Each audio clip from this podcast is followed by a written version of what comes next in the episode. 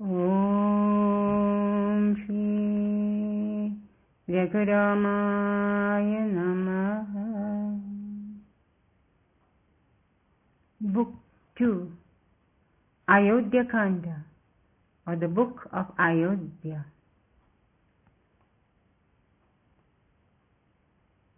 Om Rama the light of the race of Raghu Sita the lamp of the race of Nimi. One was born in the solar dynasty, the other in the lunar line. Canto 1 Impending Coronation The citizens of Ayodhya loved all the four young princes of the realm, but they took special pride and pleasure in the eldest, Rama, as indeed did the king his father. Rama was an extraordinary person. Nature had been lavish in her gifts to the young prince.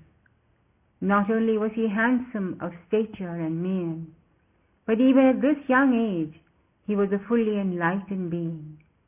The discourse given by sage Vasishta had been comprehended in its essence by him alone, and he shone among the rest as a diamond in the midst of pebbles. Not only was he possessed of great physical beauty, but his manners were also charming. He had a keen intellect and could be tender and sympathetic when the occasion merited it. Though he was soft and kind with the weak and poor, he could also be stern and inflexible when it came to wrongdoers. Always self-controlled and ever immersed in the self, he was equable of temperament, never flared up in anger, nor gave way to unseemly mirth. In fact, he was the paragon of all virtues, yet he was never puffed up with pride or arrogance, accepting everything as the gift of God. For twelve years after his marriage, Rama led a carefree life, enjoying the company of his charming wife and learning to handle the multifarious affairs of the state. It was at this time that Kaikeyi's brother came to take her son Bharata for a holiday to his home, and Bharata left with Shatrughna to his maternal uncle's abode. Seeing his son Rama so full of noble qualities, King Dasharatha felt that it was his duty to install him as heir apparent as soon as possible, for he himself get, was getting weak and old. Having once decided on this, he was in a desperate hurry to get it over. He consulted his ministers and decided on a day for the installation. Invitations were sent to all the kings, but by a strange twist of fate, the king forgot to send invitations two of his closest relations, his father-in-law, the king of the Kekayas, and his father in, son's father-in-law, King Janaka. Had the former been invited, Bharata and Shatrughna would naturally have accompanied them, and the whole course of the story would have changed. By the time Dasharatha became aware of the omission, it was too late to send for them. Whether this omission was intentional or accidental, we cannot say. He consoled himself with the thought that they would hear the delightful news soon after. There in the assembly of all the kings and prominent citizens of the city, Emperor Dasharatha proclaimed his intention of crowning his son Rama as Prince Regent the following morning. The most auspicious time was chosen by the astrologers when the planet Pushya was in ascendance. All the kings acclaimed the decision as a wise one. He then turned to his guru Vasishta and asked him to get everything ready for the installation on the following morning, for the function was to start at break of dawn. His ministers of mantra were sent to escort Rama to the assembly. Rama was the finisher uh, of all eyes as he walked into the hall with a stately gait. He prostrated before his father, who in turn embraced him and bade him be seated on a special seat. He then apprised him of the honor in store for him on the morrow. Rama was neither elated nor displeased by this pronouncement, but took the news calmly, as was his nature. He returned to his own palace, cheered by the populace who had thronged to the palace gates as soon as they heard the news.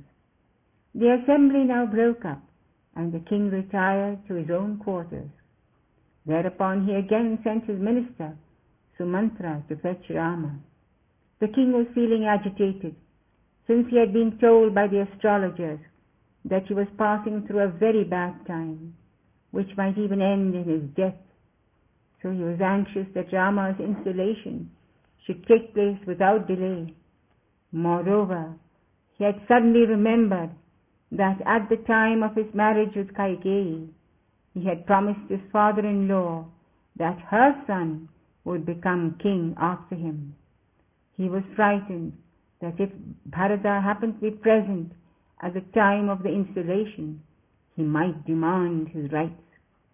When Rama arrived, he told him that he should observe a fast along with Sita for the duration of the night and should keep vigil on a seat of darbha grass with a stone for a pillow. Rama agreed to everything and returned quickly to his own palace to give the news to Sita, but she was not to be seen. He went to his mother's quarters and found both Sita and Lakshmana's mother Sumitra with his own mother Kausalya. She had heard the news and was praying for the well-being of her son. Rama was blessed by his mother and by Sumitra. He turned to Lakshmana and invited him to share the good fortune which was to come to him on the morrow. After this he retired to his own apartments with Sita. News of the impending coronation had spread like wildfire, and people from all over the suburbs had started to pour into the city of Ayodhya, excited at the prospective event to which everyone looked forward with great joy, since Rama was loved by all. Decoration of the city commenced immediately. Thus ends the first canto called The Impending Coronation of the Ayodhya Kanda in the glorious Ramayana of the sage Valmiki. Hari Om Tatsat. The name of Rama is the sole mantra to escape from the coils of this world.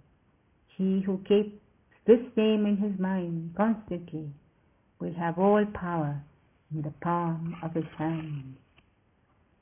Om Rajendraya Namaha Rama, the Lord of Ayodhya, Sita, the Princess of Mithila, Rama, the jewel of the line of Raghu, and Sita, the treasure of Videha.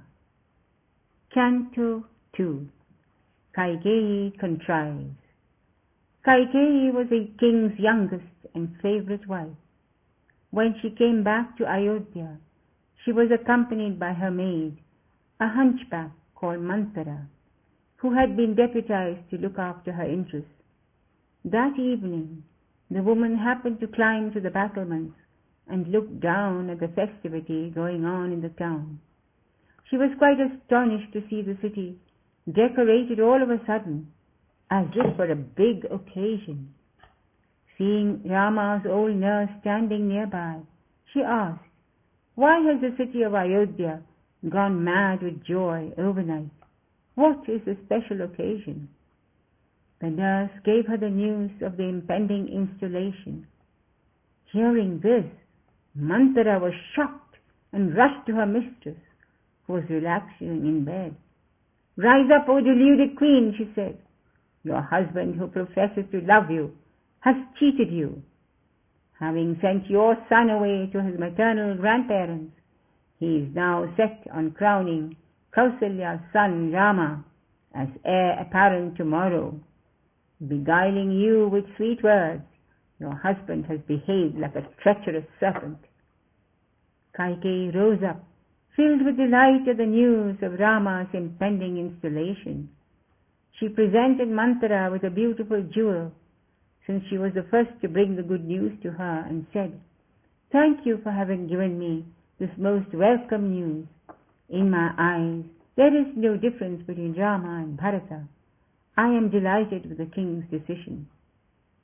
Manthara was shocked at Kaikeyi's reception of her news. She threw away the jewel and spoke in scornful accents. I cannot believe that you can be so blind to the misfortune that is to befall you. Once Rama becomes king, you will be only a maid to Kausalya, and your son too will be degraded to the status of a servitor to Rama. The hunchback ranted and raved over the calamities which he foresaw for her mistress, and would not listen to Kaikeyi's praise of Rama. Kaikeyi could not foresee any of the dire possibilities which Manthara kept insisting would happen. But at last, after listening to this tirade for a full hour, Kaikeyi also began to believe that all that Manthara said was true, and the king had indeed plotted to deprive her son of his lawful position. This actually shows us how important it is to keep the company of the noble. That is why there's such a stress in our scriptures on the value of satsang. Once we start mixing with wicked people, even the most elevated minds will slowly succumb to their poisonous insinuations. At last the agitated Kaikeyi begged Manthara to tell her how she could save her son from this dire calamity which was to overtake him. Manthara reminded her of the two boons which Dasaratha had promised her long ago. Once he had taken her along on one of his military sorties. At that time he had been sorely wounded and in an unconscious state. Kaikeyi had skilfully maneuvered the chariot and taken him away to a safe place. When he regained consciousness, he was so grateful to her for having saved his life that he asked her to choose two boons. She had kept the offer pending and had almost forgotten about it. Manthara now reminded her of these boons and asked her to demand them now. One was that Bharata should be crowned as heir apparent, and the second was that Rama should be banished for fourteen years to the forest which would give enough time for Bharata to consolidate his position in the country. Manthara advised the queen to enter the apartment specially kept aside for sulking wives, sob chamber, and lie there with hair dishevelled and torn clothes, thus indicating to her husband the unhappy state of her mind. Instigated by the hunchback, Kaikeyi proceeded to carry out all her orders, her own good sense completely stilled. At night, the emperor entered Kaikeyi's chamber, eager to share the news of the forthcoming event with his favorite consort. He was quite dejected to see that she was not awaiting his arrival, as she usually did. He was even more dejected to hear that she was in the sulking chamber. He hurried to that room and was horrified to see his beauteous wife writhing on the floor with her jewels scattered everywhere, unkempt face, unkempt hair and face darkened with anger. What is it, my dearest one? the old king inquired in distress. Who is it that has dared to offend you?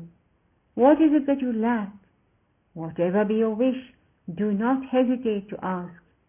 You know that I will gladly give you anything you ask for. Kaikeyi then spoke. I have neither been insulted nor treated with disrespect, but I desire something which only you can give me. Promise me that you will fulfill my desire. Only then will I rise up. The infatuated monarch smoothed her dishevelled locks with his hands and placed her head on his lap and solemnly swore that he would grant her whatever she wished.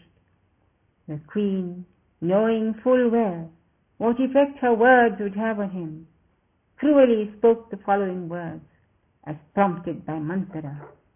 O king, do you remember the time that I saved your life in the war and guarded you till you regained consciousness? At that time you promised me two boons. The time is now ripe to redeem your pledge. I request you to install my son Bharata as Prince Regent, and secondly, to banish Rama to the forest for fourteen years. These are my two wishes, and if you do not grant me these wishes, you will be proving yourself a traitor to the noble family in which you have been born, and guilty of the great sin of breaking your solemn word. The king could not believe that he was hearing such cruel words coming out of his beloved's mouth. Unable to bear the anguish which her words had caused him, he swooned away. Coming out of a swoon at last, the king said, What has possessed you, a wicked woman, to ask for such terrible boons? What has the innocent Rama ever done to you? When the whole of the country is extolling Rama's virtues, why are you alone bent on ruining him, as well as this noble race?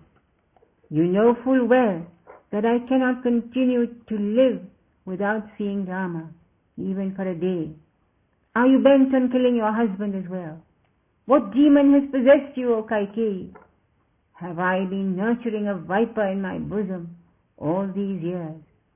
I beg of you, I will fall at your feet, but please, please spare me from going against my word, for I cannot agree to this most terrible and unfair request. Thus saying, the agonized king fell at her feet. But the queen, whose good sense had been completely stilled by the wicked words of Manthara, retorted cruelly, How can you, who claim to be the scion of the Ikshwaku race, break your word to me not once but twice? For you not only gave me your word at that time, but also just now.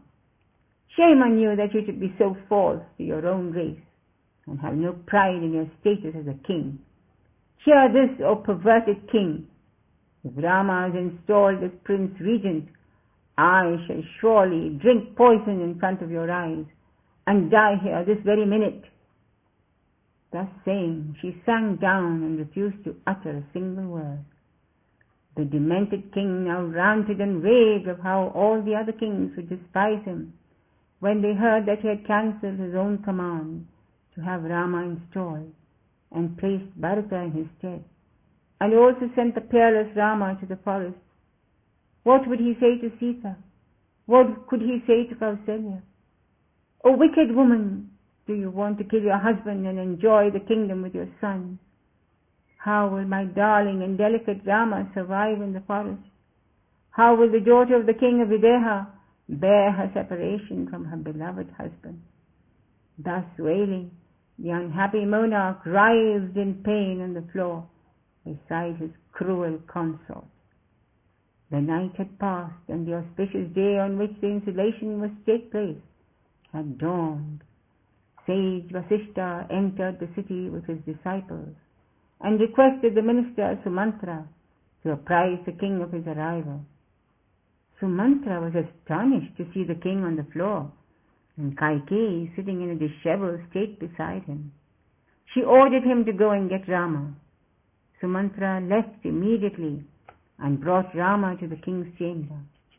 As the chariot with Rama and Lakshmana seated within passed through the streets thronging with people, he was hailed on all sides and showered with flowers and jewels. Entering the royal palace, Rama bowed before the dejected king and before Kaikeyi. He was surprised to see his father, who was usually so happy to see him, sitting with eyes cast down. Have I caused you any unhappiness, O father?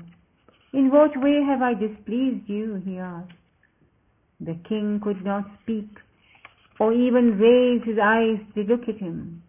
And Kaikeyi said, The king is neither angry nor displeased with you. He is unhappy because he does not wish to keep the promise he gave me a long time ago. It is your duty as an obedient and loving son to see that your father does not break his word. One who breaks his word will have to go a spe- to a special hell reserved for such people. Rama was astonished to hear this and said, How can my father doubt that I would not obey his commands? I would jump to the fire if he so ordered me. Kaikeyi now spoke again. Well, this, O scion of the Raghus. The two boons I've asked for are these. That my son Bharata should be installed as Prince Regent in your place, and that you should be banished to the forest for fourteen years. Your father cannot bear to carry out these wishes of mine, and that is why he has such a sorrowful look and refuses to look at you. Not by a flicker of an eyelid did Rama betray the fact that the news was a great shock to him. He had come there expecting to be feted and fawned over, instead of which he had been stung as if by a venomous serpent. Yet his countenance showed no anger or hatred. In an even voice he asked, How can you doubt, O princess of Kekaya, that I would be disobedient to my father's wishes, even though I have not heard this command from his own lips? Yet your wish is my command. Just give me time to take leave of my mother Kausalya and the princess of Videha, and I shall do your bidding and go to the forest with matted locks this very day as desired by you. Thus saying, Rama circumambulated his father and Kaikeyi thrice backed out of the room. The agonized king was choking with grief and could not utter a word. Rama walked out of the palace without a backward glance. Nothing in his mien or behavior gave an inkling to his waiting friends and citizens of the shocking news which he had just received. Waving aside the white umbrella and fan of royalty, he strode into his mother's apartments in complete control of himself and his emotions, as befitted a Sthitaprajna, a master yogi who had risen above all the pairs of opposites. But Lakshmana strode after him with eyes blazing with anger and face suffused with fury, his hand clutching and releasing the sword at his side, as if ready to draw and kill even his father if Rama ordered it. Rama entered his mother's apartments accompanied by Lakshmana and saw his mother seated for puja. She got up and rushed to greet him and embraced him fondly and offered him a bejeweled seat. Rama merely touched the seat. He was sad at having to upset his mother, but there was no way of breaking the news gently to her. Oh mother, he said, I fear I have come to give you bad news.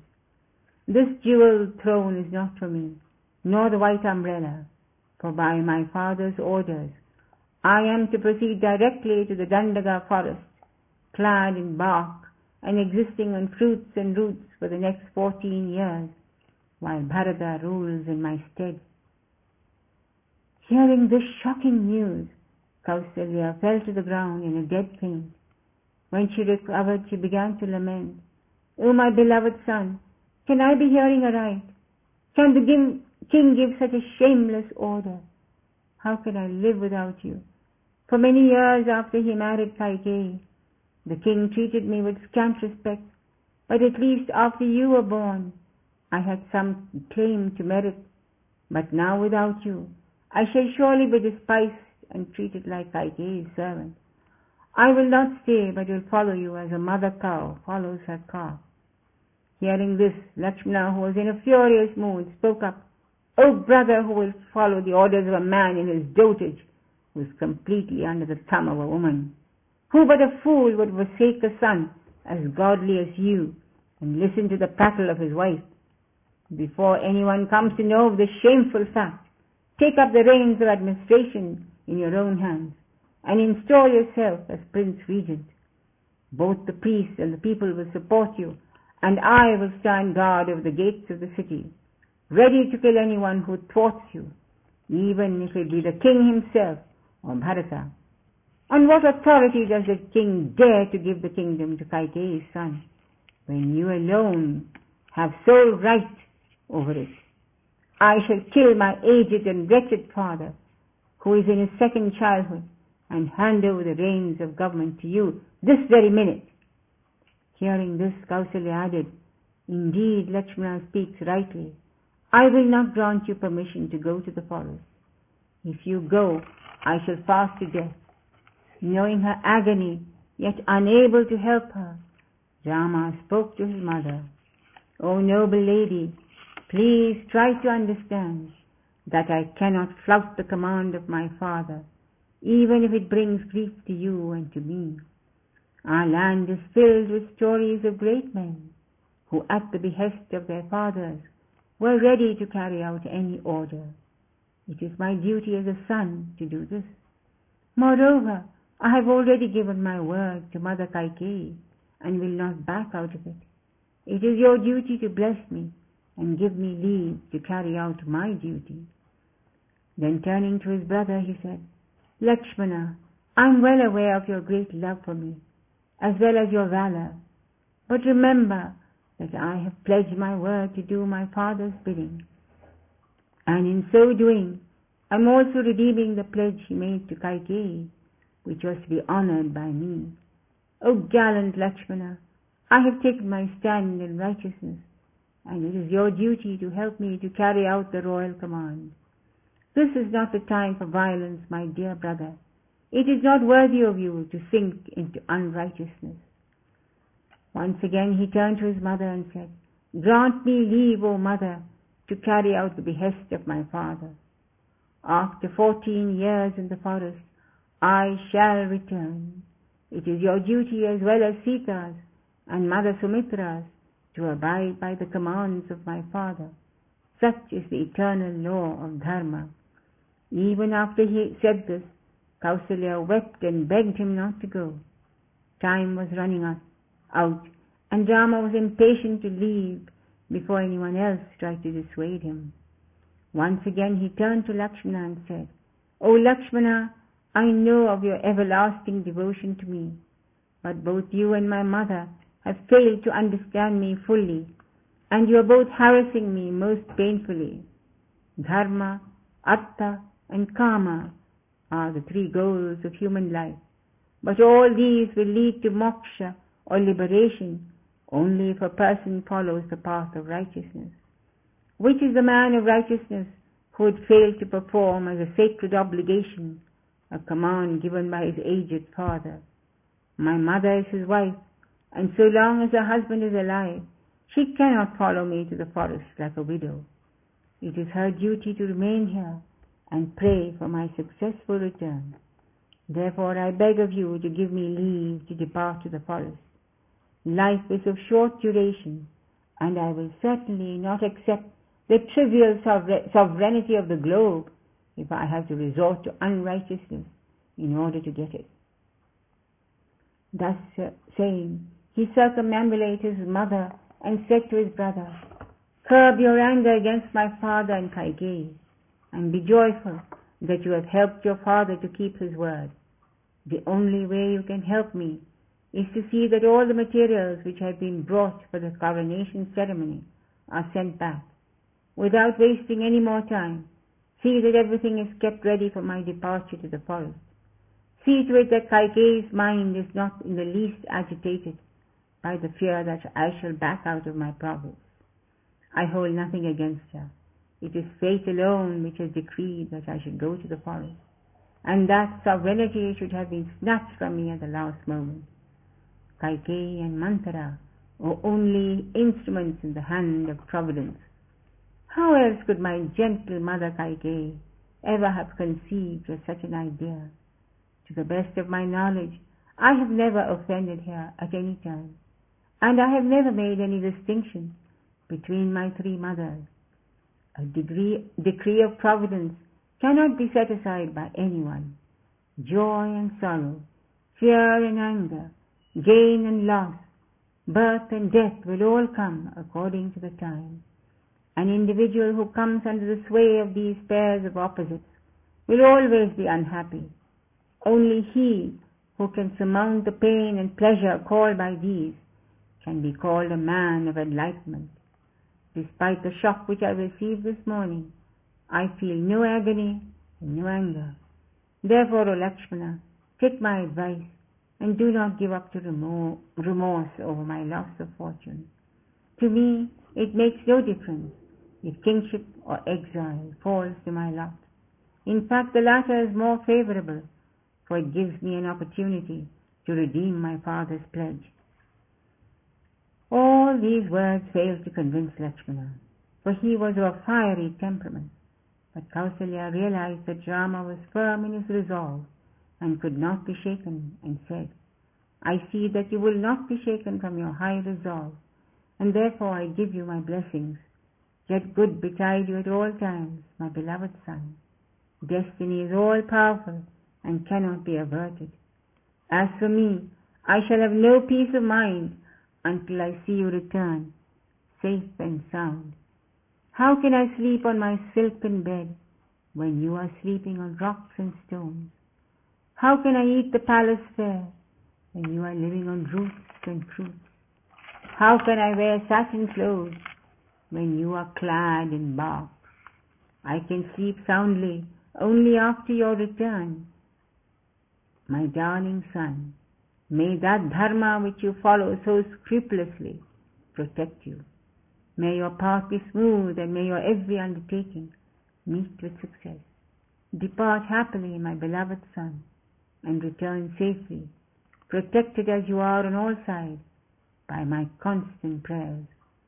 So saying, Kausalya controlled her grief and blessed Rama, who fell at her feet.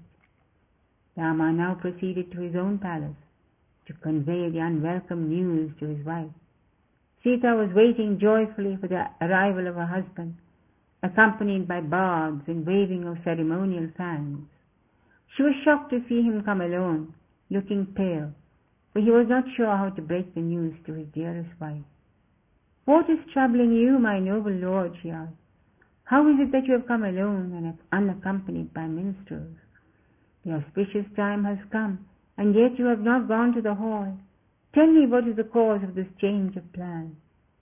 Rama briefly narrated to her the story of his father's promise to Kaikeyi and of his banishment to the forest, and Kaikeyi's demand that her son Bharata should be installed as Prince Regent.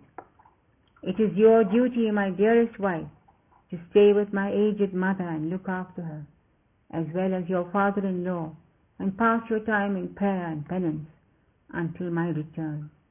Do not displease Bharata in any way, for he will be king in future, and be sure to treat all three mothers equally. Hearing these words of Rama, Sita, though a docile and meek wife, could not bear the thought of separation from her beloved husband and spoke out forcefully. What you have just said is unworthy of you, who scion of the race of Raghu. Fathers and mothers will reap the consequences of their own destiny. It is only the wife who actually shares the fortunes of her husband. For a wife, her husband alone is her refuge. Therefore I shall follow you wherever you go, my darling husband. I shall go before you and crush the thorns in your path. Accompanied by you, the forest will be as secure for me as my parental home. Without you, this palace would be a forest for me. I too long to see the mountains and the lakes and the flowers of forest, my darling one. I can spend hundreds of years with you in this fashion without any sorrow. Heaven itself has no charms for me without you. I assure you that I shall not be a burden on you. I shall serve you as I have served you here, and we shall delight in each other's company and rejoice in the beauty of nature. Hearing these words of his wife, Rama said to her, My dearest wife, you have painted a rosy picture of life in the forest, but believe me, this is far from being the case. You are a tender and frail princess. totally unfit for life in the harsh forest, filled with wild beasts, rakshasas and other poisonous creatures. There will be none of the delicacies which you have been used to, and no one to wait upon you. You cannot imagine such an existence, and that is why you are speaking like this. But please heed my words, and desist from this idea. I say this for your benefit, and not because I think you will be a burden to me. None of this could deter Sita from her firm resolve. My lord, she said, how many times have I begged you to take me for a trip to the forest? And now when the opportunity has come, why are you denying me? I have been told by Brahmin soothsayers that I was fated to go to the forest one day. The time has now come for the prophecy to be fulfilled. In fact, I feel quite delighted at the prospect of a prolonged sojourn in the forest in your enchanting company. I cannot live even for a minute without you, my dearest love. If you refuse to take me, I will take poison and give up my life here and now in front of your eyes. Nothing can deter me from my resolve to follow you. So please do not waste your time trying to convince me of the rigors of forest life. Rama was secretly delighted to hear her words.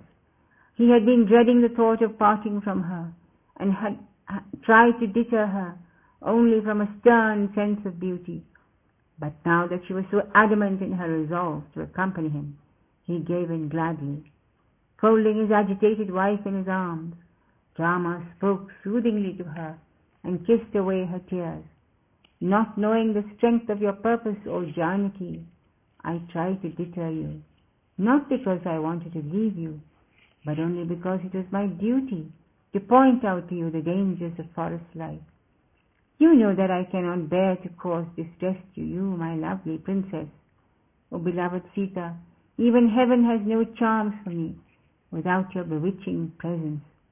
I too would love to sport with you in the woods and glades of the forest and on the mountain tops. So make haste and gift away all your jewels and costly clothes and prepare yourself for a prolonged sojourn in the forest with me.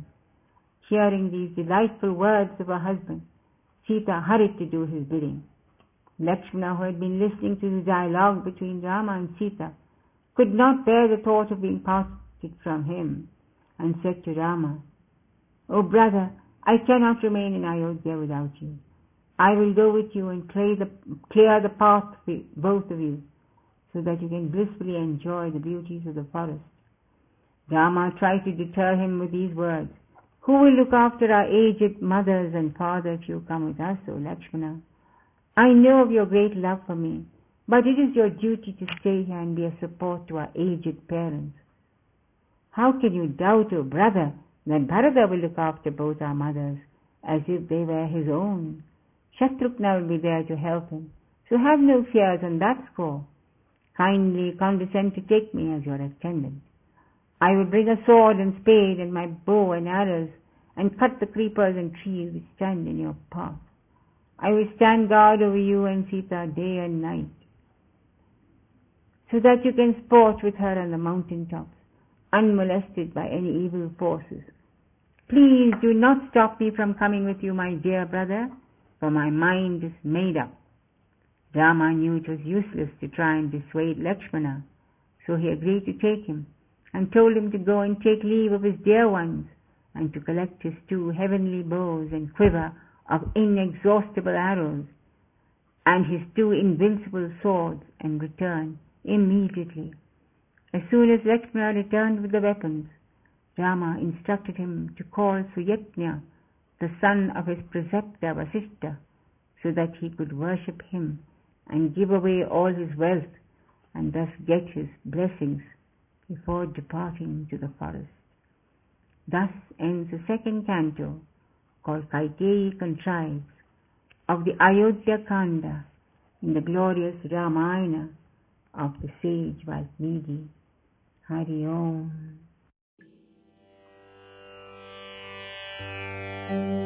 Anand.